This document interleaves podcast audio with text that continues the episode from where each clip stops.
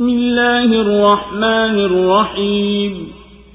إذا السماء انفطرت وإذا الكواكب انتثرت وإذا البحار فجرت وإذا القبور بعثرت علمت نفس ما قدمت وأخرت يا أيها الإنسان ما غرك بربك الكريم الذي خلقك فسواك فعدلك في أي صورة ما شاء ركبك كلا بل تكذبون بالدين وإن عليكم لحافظين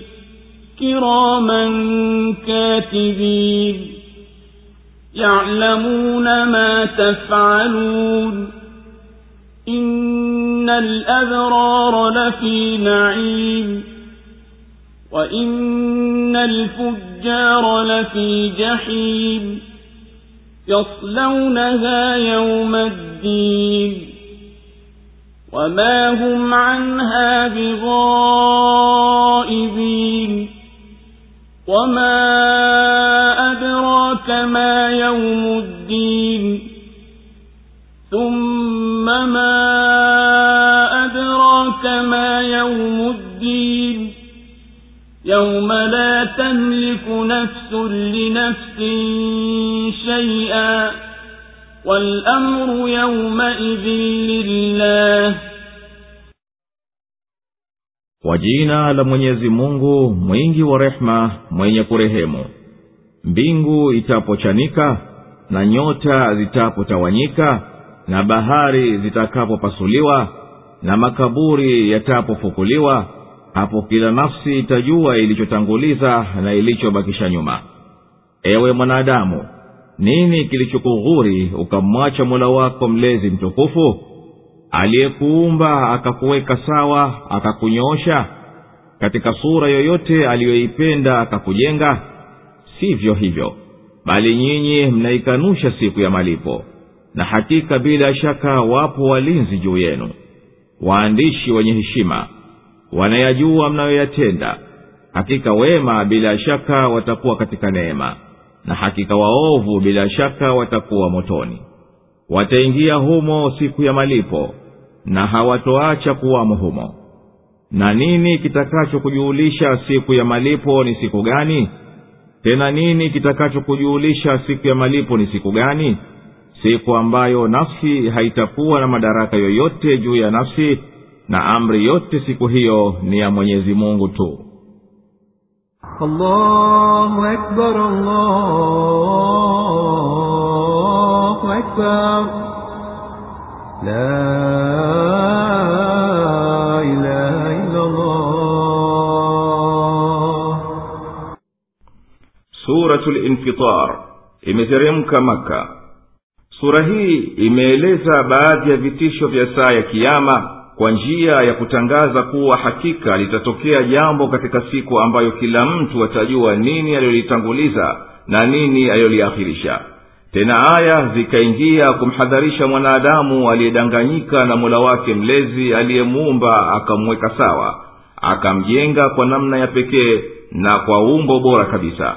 Inathibitisha sura kuwa huyo mtu anayekadhibisha siku ya malipo na inatilia mkazo uwepo malaika juu yake walinzi mahshum waandishi na ikamalizia kusema kuwa watu wema watapata neema na wapotovu hawatapata ila jahannam watakayoingia siku ya kiama siku ambayo nafsi haitoweza kuimilikia nafsi nyingine chochote na amri yote itakuwa ni ya mwenyezi mungu tu. Itakapopasuka mbingu na nyota zitakapopukutika na kutawanyika na bahari zikafurika na kuingiliana kwa kuondoka vizuizi baina yao. Na makaburi yakafunuliwa na wakatoka maiti waliokuwamo. Hapo basi kila nafsi itajua nini kheri ya ushari iliyotanguliza na iliyochelewesha.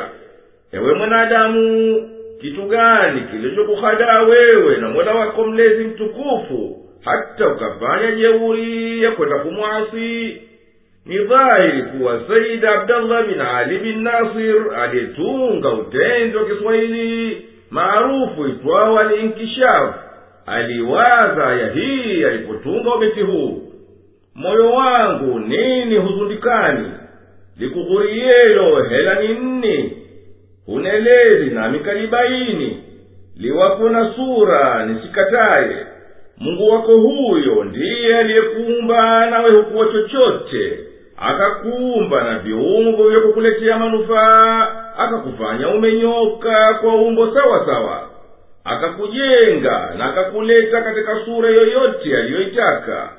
Hammwachi bali nyinyi mnakadhibisha malipo ya siku ya kiama na hakika wapo juu yenu malaika walinzi ambao ni waheshimiwa kwetu. Wanasajili vitendo vyenu vyote mvitendavyo vya kheri na shari hakika wale walio ni wakweli katika imani yao wapo katika neema kubwa.